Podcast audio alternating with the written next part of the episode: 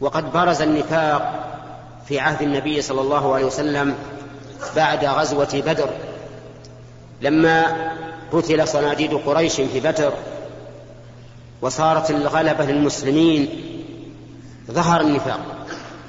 فأظهر الناس هؤلاء المنافقون أظهروا أنهم مسلمون وهم كفار. إذا لقوا الذين آمنوا قالوا آمنا. وإذا خلوا إلى شياطينهم قالوا إنا معكم إنما نحن مستهزئون.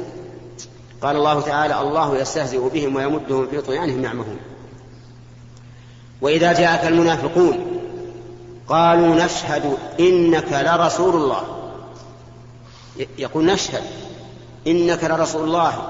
يؤكدون هذه الجملة بالشهادة وبإن واللام. فقال الله تعالى والله يعلم إنك لرسوله. والله يشهد إن المنافقين لكاذبون. شهادة بشهادة أقوى منها. يشهد إنهم لكاذبون في قولهم إنا نشهد أن أنك رسول الله.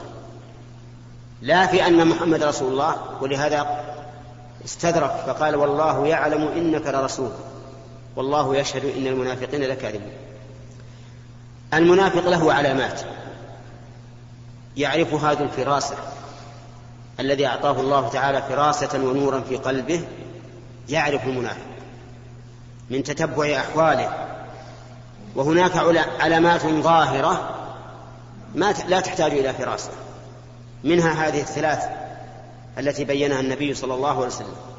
إذا حدث كذا يقول صار كذا وصار كذا وصار كذا فإذا بحثت وجدت أنه كذب ما صار. فإذا رأيت الإنسان يكذب فاعلم أن في قلبه شعبة من النفاق. الثاني إذا وعد أخلف. إذا وعد أخلف. يعدك ولكن يخلف. يقول لك مثلا آتي إليك في الساعة السادسة صباحا ولكن ما يأتي. ما يأتي. آتي إليك غدا بعد صلاة الظهر ولكن ما يأتي. أعطيك كذا وكذا ولكن ما يعطيك. إذا وعد أخلف والمؤمن إذا وعد وفى. كما قال تعالى والموفون بعهدهم إذا عهد. لكن المنافق يعدك ويغرك لا يفي لك. فإذا وجدت الرجل يغدر كثيرا بما وعد ولا يفي ففي قلبه شعبة من النفاق والعياذ بالله. الثالث إذا اؤتمن خان وهذا الشاهد من هذا الحديث للباب. إذا إذا ائتمنته على مال خانك إذا إذا ائتمنته على سر كلام بينك وبينه خانك. إذا ائتمنته على أهلك خانك. إذا ائتمنته على بيع أو شراء خانك. يخون. كلما ائتمنته على شيء يخونك والعياذ بالله فهذا علامة النفاق. يدل على أن في قلبه شعبة من النفاق. وأخبر النبي عليه الصلاة والسلام بهذا بهذا الخبر لأمرين. الأمر الأول أن نحذر من هذه الصفات الثلاث الذميمة لأنها من علامات النفاق.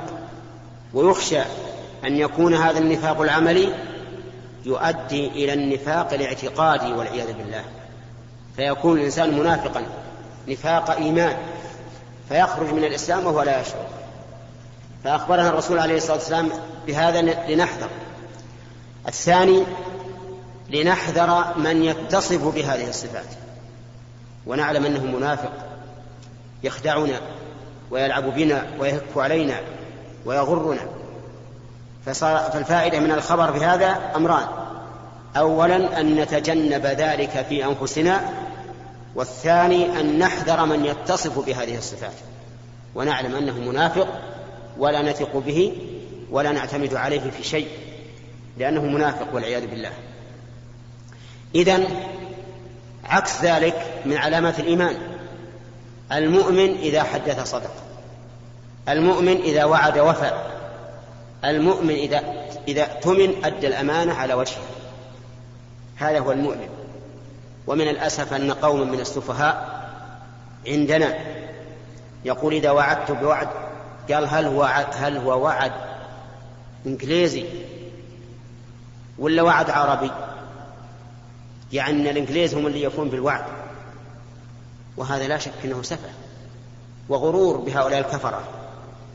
الإنجليز فيهم مسلمون وفيهم مؤمنون لكن جملتهم كفار ووفاؤهم بالوعد لا يبتغون به وجه الله لكن يبتغون به أن يحسنوا سلوكهم عند الناس.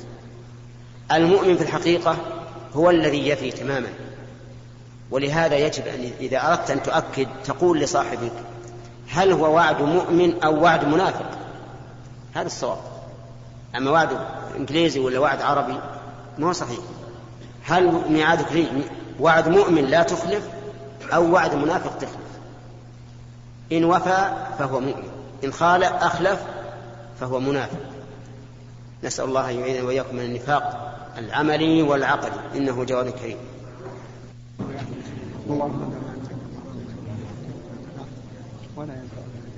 بسم الله الرحمن الرحيم. الحمد لله رب العالمين والصلاة والسلام على نبينا محمد وعلى آله وصحبه أجمعين. قال رحمه نقل المؤلف رحمه الله تعالى عن حذيفة بن اليمان رضي الله عنه قال حدثنا رسول الله صلى الله عليه وسلم حديثين قد رأيت أحدهما وأنا أنتظر الآخر. حدثنا أن الأمانة نزلت في جذر قلوب الرجال ثم نزل القرآن فعلموا من القرآن وعلموا من السنة. ثم حدثنا عن رفع الأمانة فقال ينام الرجل النومة فتقبض الأمانة من قلبه فيظل أثرها مثل الوكت ثم ينام النومة فتقبض الأمانة من قلبه فيظل أثرها مثل أثر المجل كجمر دحرجته دحرجته رجلك. فيظل أثرها مثل أثر المجل كجمر دحرجته رجلك.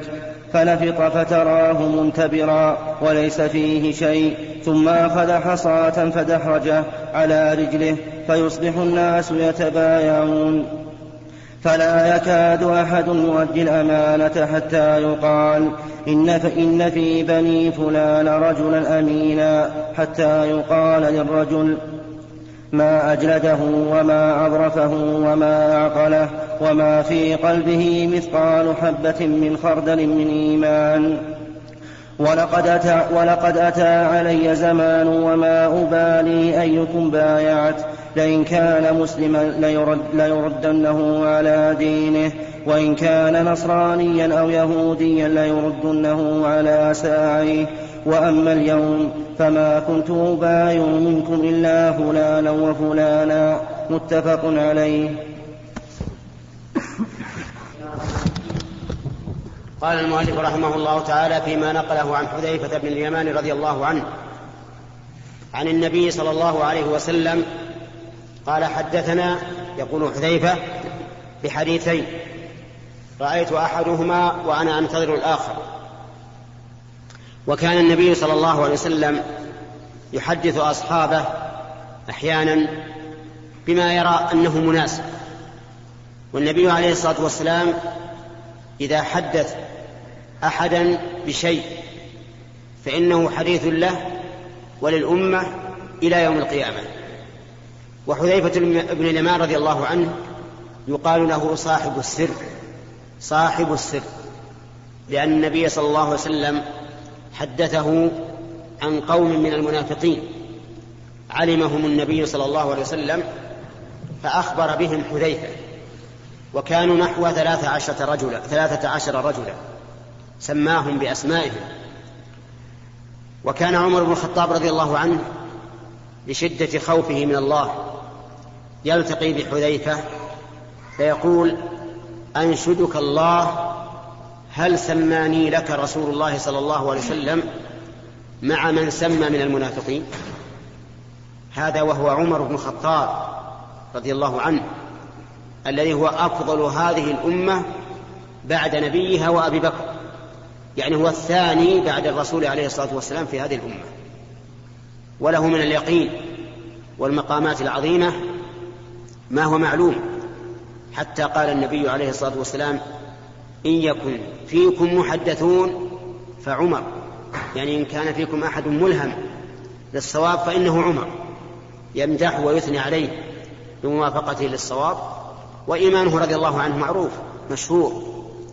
يقول أنشدك الله هل سماني لك رسول الله صلى الله عليه وسلم مع من سمى من المنافقين؟ فيقول لا. يقول حذيفة ولا أزكي بعدك أحدا. ثم ذكر رضي الله عنه ما حدثه به النبي صلى الله عليه وسلم من نزع الأمانة من قلوب الرجال. أن الله جعل الأمانة في جذر قلوب الرجال يعني في أصلها. ثم أنزل عليهم من القرآن والسنة ما يثبت هذا الأصل ويؤيد هذا الأصل. فجاء القرآن والسنة مؤيدا للفطرة التي فطر الناس عليها. وعلموا من كتاب الله ومن سنة رسول الله صلى الله عليه وسلم فازدادوا بذلك إيمانا وثباتا وأداء للأمانة. ولكن أخبر بالحديث الثاني أن هذه الأمانة تنزع من قلوب الرجال والعياذ بالله. تنزع. فيصبح الناس يتحدثون إن في بني فلانا إن, إن في بني فلان رجلا أمينا. يعني أنك لا تكاد تجد في القبيلة إلا رجلا واحدا أمينا. والباقي كلهم على خيانة لم يؤدي الأمانة. و ولقد شاهد الناس اليوم مصداق هذا الحديث عن رسول الله صلى الله عليه وسلم. فإنك تستعرض الناس رجلا رجلا حتى تبلغ إلى حد المئة أو المئات لا تجد الرجل الأمين الذي أدى الأمانة كما ينبغي في حق الله ولا في حق الناس. قد تجد رجلا أمينا في حق الله يؤدي الصلوات يؤدي الزكاة يصوم يحج يذكر الله كثيرا يسبح لكنه في المال ليس أمينا. ليس أمينا في المال. إن وكل إليه عمل رسمي حكومي فرط وصار لا يأتي للدوام إلا متأخرا ويخرج قبل انتهاء الوقت ويضيع الأيام الكثيرة في أشغاله الخاصة ولا يبالي مع أنه في مقدمة الناس في المساجد وفي الصدقات وفي الصيام وفي الحج لكنه ليس أمينا من جهة أخرى. كذلك أيضا تجد الرجل أمينا في عبادة الله. يقيم الصلاة ويؤتي الزكاة ويصوم ويحج ويتصدق لكنه غير أمين في وظيفته. يعرف أن أنه لا يجوز للموظف أن يتاجر. أو يفتح محل تجارة ولكنه لا يبالي يفتح محل تجارة إما باسمه صريحا وإما باسم مستعار وإما برجل أجنبي يجعل في في هذا الدكان وما أشبه ذلك فيكذب ويخون الدولة ويأكل المال بالباطل ويكون هذا المال الذي يأكله من كسب حرام مانعا من إجابة دعوته والعياذ بالله. قال النبي عليه الصلاة والسلام إن الله طيب لا يقبل إلا طيبا وإن الله أمر المؤمنين بما أمر به المرسلين. فقال تعالى يا أيها الذين آمنوا كلوا من طيبات ما رزقناكم واشكروا لله إن كنتم إياه تعبدون. وقال تعالى يا أيها الرسل كلوا من الطيبات واعملوا صالحا إني بما تعملون عليم. ثم ذكر الرجل يطيل السفر أشعث أغبر يمد يديه إلى السماء يا رب يا رب ومطعمه حرام ومشربه حرام وغذي بالحرام فأنى يستجاب لذلك. يقول النبي عليه الصلاة والسلام أنى يستجاب. بعيد أن الله يستجيب لهذا الرجل الذي هو أشعث أغبر يمد يديه إلى السماء يا رب يا رب ومع ذلك لا يبعد أن الله يستجيب له لأنه يأكل الحرام. هذا الذي يكون موظفا وبمقتضى عقد الوظيفة يمنع من مزاولة التجارة ثم يزاول التجارة. كل كسب كسبه من هذه التجارة فهو حرام. حرام عليه. السحت والعياذ بالله. ولا يبالي. نحن نقول لمثل هذا أنت الآن بالخيار. إن شئت أن تبقى على الوظيفة فاترك التجارة. إن رأيت أن التجارة أنسب, أنسب لك وأكثر فائدة فاترك الوظيفة. أمران لا يجتمعان. حسب العهد الذي بينك وبين الدولة أنت تعرف أن الدولة تمنع من مزاولة التجارة فلماذا تتاجر؟ قال الله تعالى يا أيها الذين آمنوا أوفوا بالعقود. وقال وأوفوا بالعهد. إن العهد كان مسؤولا. يتعلل بعض الناس يقول طيب أنا كيف تمنعوني من التجارة؟ وفيه وزراء يتاجرون. يتاجرون بالأراضي يتاجرون بغيرها شركات كبيرة. فنقول إذا ضل الناس لم يكن ضلالهم هدى. إذا كانوا هم ضالين ظالمين بما صنعوا فلا تضل أنت ولا تظلم. فإذا قال مثلا هذه النظم جاءت من بين أيديهم أو من تحت أيديهم. هم الذين شرعوها فكيف يخالفونها نقول طيب حسابهم على الله. حسابهم على الله. سيكون هم أول من يحزن ويتحسر على ما صنع إذا كان يوم القيامة. في يوم ليس عندهم مال يفدون به أنفسهم ولا خدم ولا بوابين ولا غيره. أنت لا يهمك ما دام شرع لك أو ما دام عقدت على أنك لا تمارس التجارة فلا تمارسها ولا تحتج بأفعال من خالف هذا. نسأل الله لنا ولكم الهداية وأن يجعلنا وإياكم من الأمناء المؤدين للأمانة في حق الله وحق عباده. ابن إبراهيم خليل الله. قال فياتون إبراهيم فيقول لست بصاحب ذلك إنما كنت خليلا من وراء وراء. اعمدوا إلى موسى الذي كلمه الله تكليما. فيأتون موسى فيقول لست بصاحب ذلك اذهبوا إلى عيسى كلمة الله وروحه. فيقول عيسى لست بصاحب ذلك فيأتون محمدا صلى الله عليه وسلم فيقوم فيؤذن له وترسل الأمانة والرحم فتقومان جنبتي الصراط يمينا وشمالا فيمر أولكم كالبرق قلت بأبي وأمي أي شيء كمر البرق قال ألم تروا كيف يمر ويرجع في طرفة عين ثم كمر الريح ثم كمر الطير وأشد الرجال تجري بهم أعمالهم. ونبيكم قائم على الصراط يقول رب سلم سلم حتى تعجز أعمال العباد حتى يجيء الرجل لا يستطيع السير إلا زحفا. وفي حافتي الصراط كلاليب معلقة. مأمورة بأخذ من أمرت به فمخدوش ناج ومكردس في النار والذي نفس أبي هريرة بيده إن قعر جهنم لسبعون خريفا رواه مسلم. بسم الله الرحمن الرحيم. قال المؤلف رحمه الله فيما نقله عن حذيفة وأبي هريرة رضي الله عنهما في حديث الشفاعة. وذلك أن أن النبي صلى الله عليه وسلم وعده ربه جل وعلا أن يبعثه مقاما محمودا. فقال جل وعلا ومن الليل فتهجد به نافلة لك عسى أن يبعثك ربك مقاما محمودا. وإذا جاءت عسى من الله فهي واجبة. بخلاف عسى من الخلق فإنها للترجي. فأنا قلت فإذا قلت عسى الله أن يهديني عسى الله أن يغفر لي عسى الله أن يرحمني فهذا رجع. أما إذا قال الله عسى فهذا وعد. ولهذا قالوا عسى من الله واجبة. مثل قوله تعالى فأولئك عسى الله أن يعفو عنهم. فعسى الله أن يأتي بالفتح أو أمر من عنده. وما أشبه ذلك.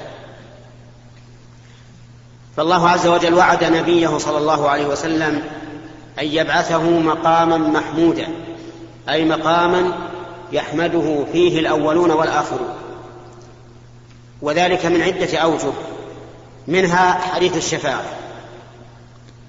فإن الناس يبعثون يوم القيامة حفاة عراة غرلا حفاة ليس عليهم نعال وعراة ليس عليهم ثياب وغرلا ليس فيهم ختان.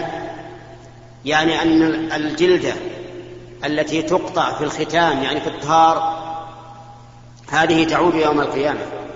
كما قال تعالى كما بدأنا أول خلق نعيد فيجتمع الخلائق والشمس فوقهم قدر ميل والأمر أهوال عظيمة. يشاهدون الجبال تمر مر السحاب. تكون هباء منثورا. فيلحقهم من الهم والغم ما لا يطيقون. فيقول بعضهم لبعض ألا تطلبون من ألا تطلبون من يشفع لنا عند الله؟ فيذهبون إلى آدم ويطلبونه الشفاعة فيذكر خطيئته التي وقعت منه.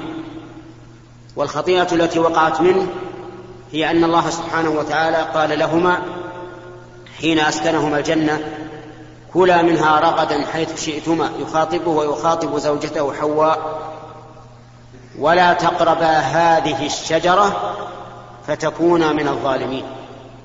شجرة عينها الله عز وجل وليس لنا في معرفة نوعها كبير فائدة. ولهذا نحن لا نعرف هذه الشجرة. هل هي زيتونة؟ هل هي حنطة؟ هل هي عنب؟ هل هي نخل؟ الله أعلم. نبهمها كما أفهمها الله عز وجل. ولو كان لنا في تعيينها فائدة لبين لعينها الله عز وجل. قال كلا من هذه الشجرة ولا تق... نعم. كلا منها رغدا حيث شئتما ولا تقربا هذه الشجرة فتكون من الظالمين. فأتاهما الشيطان فوسوس لهما ودلاهما بغرور وقاسمهما إني لكما لمن الناصحين. وهكذا يفعل في بنيهم في بنيهما بني آدم يغرهم ويغريهم ويوسوس لهم ويقسم لهم أنه ناصح وهو كذوب. فيذكر خطيئته أنه أكل هو وزوجته من هذه الشجرة فأمرهم الله عز وجل أن يهبطا من الجنة إلى الأرض. فهبط إلى الأرض وكانت منهما هذه الذرية التي منها الأنبياء والرسل والشهداء والصالحون. ثم يعتذر بهذا العذر. وفي هذا الحديث آني في حديث الشفاعة أن آدم يعتذر بأكله من الشجرة دليل على أن القصة التي رويت عن ابن عباس أن حواء حملت فجاءهما الشيطان فقال سمي الولد عبد الحارث فأبى أو لأجعلن له قرني أيل فيخرج من بطنك فيشقه. فأبيا أن يطيعاه. وجاءهما في المرة الثانية فأبيا أن يطيعاه. وفي المرة الثالثة أدركهما حب الولد فسمياه عبد الحارث. وجعل ذلك تفسيرا لقوله تعالى هو الذي خلقكم من نفس واحدة وجعل منها زوجها ليسكن إليها فلما تغشاها حملت حملا خفيفا فمرت به فلما أثقلت دعوا الله ربهما لئن آتيتنا صالحا لنكونن من الشاكرين. فلما آتاهما صالحا جعل له شركاء فيما آتاهما فتعالى الله عما يشركون. فإن هذه القصة قصة مكذوبة ليست بصحيحة. وحتى لو صحت عن ابن عباس رضي الله عنهما فإن ابن عباس ممن عرف بالأخذ عن بني إسرائيل فيكون هذا مما أخذه عن بني إسرائيل عن الإسرائيليات. لكننا نعلم بحديث الشفاعة وعصمة الأنبياء من الشرك أنها لا تصح إلى آدم. لأن هذا لو وقع من آدم لكان أعظم من معصية بأكل من شجرة لأنه شرك. والشرك أعظم الذنوب. المهم أن آدم يعتذر. فيأتون إلى نوح. وهو أول رسول أرسله الله إلى أهل الأرض. ويتوسلون له بهذا بهذه المنقبة. ويقولون له يعني الناس أنت أول رسول بعثه الله إلى أهل الأرض. فيعتذر. يعتذر بأنه سأل ما ليس له به علم. وذلك حين قال رب إن ابني من أهلي وإن وعدك الحق وأنت أحكم الحاكمين. وكان له ولد كافر به. ولد رسول كفر بالرسول والعياذ بالله. لأن النسب لا ينفع الإنسان. ابن العالم لا يأتي عالما قد يكون جاهلا. ابن العابد لا يأتي عابدا قد يكون فاسقا فاجرا. ابن الرسول لا يكون مؤمنا. بل إن ابن نوح أحد أبنائه كان كافرا. وكان أبوه يقول يا بني اركب معنا ولا تكن مع الكافرين. قال سآوي إلى جبل يعصمني من الماء. قال لا عاصم اليوم من أمر الله إلا من رحم. وحال بينهما الموت فكان من المغرقين. غرق الولد مع الكافرين والعياذ بالله. فيعتد وكان نوحا وكان نوح قد قال رب إن ابني من أهلي وإن وعدك الحق وأنت أحكم الحاكمين. فيعتذر نوح بأنه سأل ما ليس له به علم. والشافع لا بد أن لا يكون بينه وبين المشروع إليه جفوة. لأن الشافع إذا كان بينه وبين المشروع إليه جفوة فكيف يكون شافعا؟ الشافع لا بد أن يكون بينه وبين المشروع إليه صلة قوية لا يخدشها شيء. مع أن نوحا عليه الصلاة والسلام غفر الله له وآدم غفر الله له اجتباه ربه فتاب عليه وهدى. ولكن لكمال مرتبتهم وعلو مقامهم جعلوا هذا الذنب الذي غفر لهم جعلوه مانعا من الشفاعة. كل هذا تعظيما لله عز وجل وحياء منه وخجلا منه. ويأتي إن شاء الله بقية الكلام عن الحديث. فمخدوش ناج ومكردس في النار والذي نفس أبي هريرة بيده إن قعر جهنم لسبعون خريفا. رواه مسلم. رحمه الله. في بقية ما نقله من حديث حذيفة وأبي هريرة رضي الله عنهما في الشفاعة. وقد سبق لنا أن الناس يأتون إلى آدم ثم إلى نوح ثم يأتون إلى إبراهيم خليل الله عز وجل فيعتذر ويقول إنه كذب في ذات الله ثلاث كذبات. وهذه الكذبات التي كذبها ليست كذبا في الواقع لأنه عليه الصلاة والسلام قد تأول فيها والمتأول ليس بكاذب لكن لشدة تعظيمه لله عز وجل رأى أن هذا مانع أن هذا مانع من الشفاعة من أن يتقدم للشفاعة لأحد. ثم يأتون موسى ويكلمونه ويقولون أن الله كلمك وكتب لك التوراة بيده فيعتذر. بأنه قتل نفسا لم يؤمر بقتلها وذلك أن موسى عليه الصلاة والسلام كان من أشد الرجال وأقواهم. فمر ذات يوم برجلين يقتتلان. هذا من شيعته يعني من بني إسرائيل وهذا من عدوه يعني من آل فرعون من القبط. فاستغاثه الذي من شيعته على الذي من عدوه. يعني طلب منه أن يغيثه. وأن يعينه على هذا الرجل. فوكزه موسى أي وكز الذي من عدوه فقضى عليه.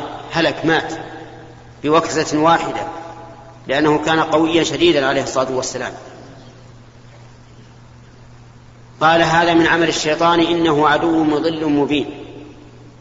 وفي الصباح وجد صاحبه بالأمس يتنازع مع شخص آخر.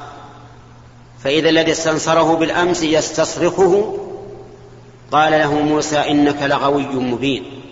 يعني بالأمس كنت تنازع واليوم تنازع فهم موسى أن يبطش بالذي هو عدو لهما فقال له الإسرائيلي أتريد أن تقتلني كما قتلت نفسا بالأمس؟ وكان الناس يتحسسون من الذي قتل الرجل بالأمس؟ ففطن إلى ذلك الفرعوني فأخبر, فأخبر الناس. فهذا موسى يعتذر بأنه قتل نفسا لم يؤمر بقتلها ثم يذهبون إلى عيسى ويقول له أنت كلمة الله وروحه. كلمته يعني أنك خلقت بكلمة الله وروحه يعني أنك روح من أرواح الله عز وجل التي خلقها. فيعتذر ولكنه لا يذكر ذنبا.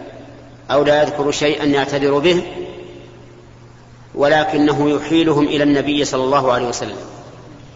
فيقول اذهبوا إلى محمد عبد غفر الله له ما تقدم من ذنبه وما تأخر. فيأتون إلى النبي صلى الله عليه وسلم فيشفع فيؤذن له فيشفع. يشفع في الناس حتى يقضى بينهم. وفي هذا الحديث الذي ذكره المؤلف رحمه الله أن الأمانة والرحم تقفان على جنبتي الصراط والصراط جسر ممدود على جهنم. واختلف العلماء في هذا الجسر هل هو جسر واسع أو أنه جسر ضيق؟ ففي بعض الروايات أنه أدق من الشعر وأحد من السيف. ولكن الناس يعبرون عليه والله على كل شيء قدير. وفي بعض الروايات ما يدل على أنه طريق دحض ومزلة وعليه كلاليب تخطف الناس الناس بأعمالهم. فمن الناس من يخطف ويلقى في النار. ومنهم من يمر سريعا كلمح البرق. ومنهم من يمر كركاب الإبل أو كالريح على حسب درجاتهم وأعمالهم. تجري بهم أعمالهم. كل من كان في هذه الدنيا أسرع إلى التزام صراط الله عز وجل واتباع شريعته كان في هذا الصراط أسرع. ومن كان متباطئا عن الشرع في الدنيا كان سيره هناك بطيئا. ودعاء الرسل يومئذ اللهم سلم اللهم سلم. كل أحد يخاف لأن الأمر ليس بالهين الأمر شديد الأمر هائل فالناس في أشد ما يكونون حتى يعبر المسلمون من هذا الصراط إلى الجنة ومن الناس من يكردس في نار جهنم ويعذب على حسب عمله. أما الكفار الخلص فإنهم لا يصعدون على الصراط ولا يحومون حوله لأنهم يذهب بهم والعياذ بالله يساقون إلى النار في عرصات القيامة قبل أن يصعدوا على, على هذا الصراط. يذهب بهم يحشرون يساقون إلى جهنم وردا والعياذ بالله. ولا يصعدون الصراط. إنما يصعده المؤمنون لكن من كانت له ذنوب لم تغفر فإنه قد يقع في نار جهنم ويعذب بحسب أعماله. والله أعلم. الله الرحمن الرحيم الحمد لله رب العالمين والصلاة والسلام على نبينا محمد وعلى آله وصحبه أجمعين قال رحمه الله تعالى باب تحريم الظلم والأمر برد المظالم قال الله تعالى ما للظالمين من حميم ولا شفيع يطاع وقال تعالى وما للظالمين من نصير عن جابر بن عبد الله رضي الله عنهما أن رسول الله صلى الله عليه وسلم قال اتقوا الظلم فإن الظلم ظلمات يوم القيامة واتقوا الشح فإن الشح أهلك من كان قبلكم حملهم على أن سفكوا دماءهم واستحلوا محارمهم رواه مسلم. قال المؤلف رحمه الله تعالى باب تحريم الظلم ووجوب ووجوب رد المظالم يعني إلى أهلها. هذا الباب يشتمل على أمرين الأمر الأول تحريم الظلم والثاني وجوب رد المظالم. واعلم أن الظلم هو النقص. قال الله تعالى كلتا الجنتين آتت أكلها ولم تظلم منه شيئا. يعني لم تنقص منه شيئا والنقص يكون إما بالتجرؤ على ما لا يجوز للإنسان وإما بالتفريط فيما يجب عليه. وحينئذ يدور الظلم على هذين الأمرين إما ترك واجب وإن وإما فعل محرم. والظلم نوعان ظلم يتعلق بحق الله عز وجل. وظلم يتعلق بحق العباد. فأعظم الظلم المتعلق بحق الله هو الإشراك به. فإن النبي صلى الله عليه وسلم سئل أي الذنب أعظم؟ قال أن تجعل لله ندا وهو خلقك. ويليه الظلم في الكبائر والظلم ثم الظلم في الصغائر. أما في حقوق الله فالظلم يدور على ثلاثة أشياء. بينها النبي صلى الله عليه وسلم في خطبة حجة الوداع فقال إن دماءكم وأموالكم وأعراضكم حرام عليكم كحرمة يومكم هذا في شهركم هذا في بلدكم هذا. يدور على الظلم في النفس وهو الظلم في الدماء. بأن يعتدي الإنسان على حق غيره بأن يعتدي الإنسان على غيره بسفك الدماء أو الجروح أو ما أشبه ذلك. الأموال بأن يعتدي الإنسان ويظلم غيره في الأموال إما بعدم بذل الواجب وإما بإتيان المحرم إما أن يمتنع من واجب عليه. وإما أن يفعل شيئا محرما في مال غيره. وأما الأعراض فيشمل الاعتداء على الغير بالزنا واللواط والقذف وما أشبه ذلك. وكل. وكل الظلم بأنواعه محرم. ولا... ولن يجد الظالم من ينصره. قال الله تعالى ما للظالمين من حميم ولا شفيع يطاع. يعني أنه يوم القيامة لا يجد الظالم حميما أي صديقا ينجيه من عذاب الله ولا يجد شفيعا يشفع له فيطاع لأنه منبوذ لظلمه وغشمه وعدوانه. فالظالم لن يجد من ينصره يوم القيامة. وقال تعالى وما للظالمين من أنصار. يعني لا يجدون أنصارا ينصرونهم من عذاب الله سبحانه وتعالى في ذلك اليوم. ثم ذكر المؤلف رحمه الله حديث جابر بن عبد الله رضي الله عنهما أن النبي صلى الله عليه وسلم قال اتقوا الظلم. اتقوه يعني احذروه. والظلم هو كما مر مر عليكم الآن يكون في حق الله وفي حق العباد. اتقوا الظلم أي لا تظلموا أحدا لا تظلموا أحدا لا أنفسكم ولا غيرهم فإن الظلم ظلمات يوم القيامة. الظلم ظلمات يوم القيامة ويوم القيامة ليس ليس فيه نور إلا من أنار الله تعالى له.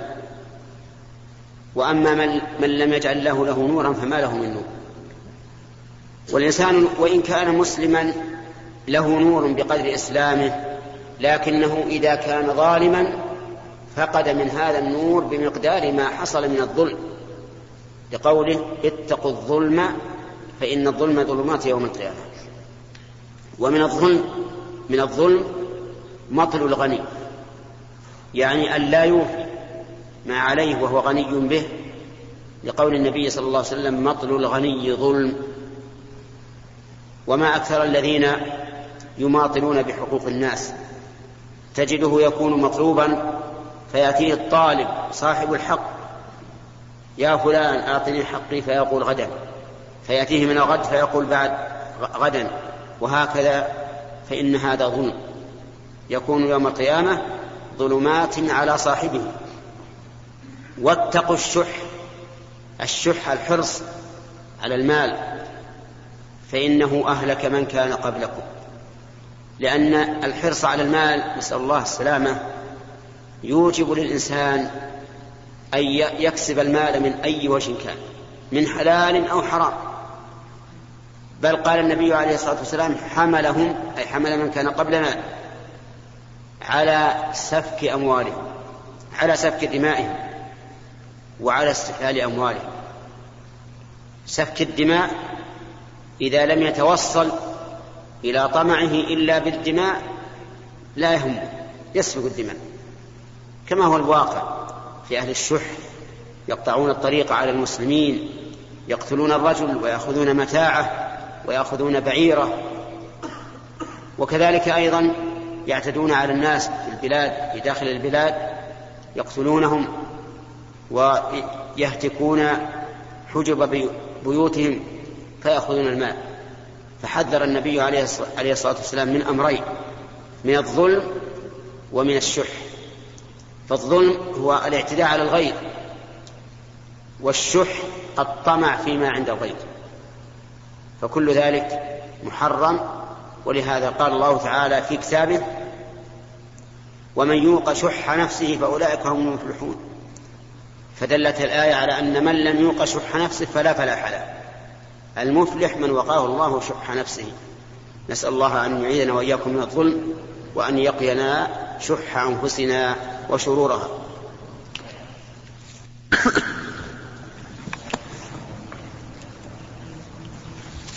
بسم الله الرحمن الرحيم. الحمد لله رب العالمين والصلاة والسلام على نبينا محمد وعلى آله وصحبه أجمعين. نقل المؤلف رحمه الله تعالى عن أبي هريرة رضي الله عنه أن رسول الله صلى الله عليه وسلم قال لتؤدن الحقوق إلى أهلها يوم القيامة حتى يقاد للشاة الجلحاء من الشاة القرناء رواه مسلم. المؤلف رحمه الله تعالى. فيما نقله عن أبي هريرة رضي الله عنه أن النبي صلى الله عليه وسلم قال لتؤدين, لتؤدين الحقوق إلى أهلها يوم القيامة حتى إنه ليقتص للشاة الجلحاء من الشاة القرناء.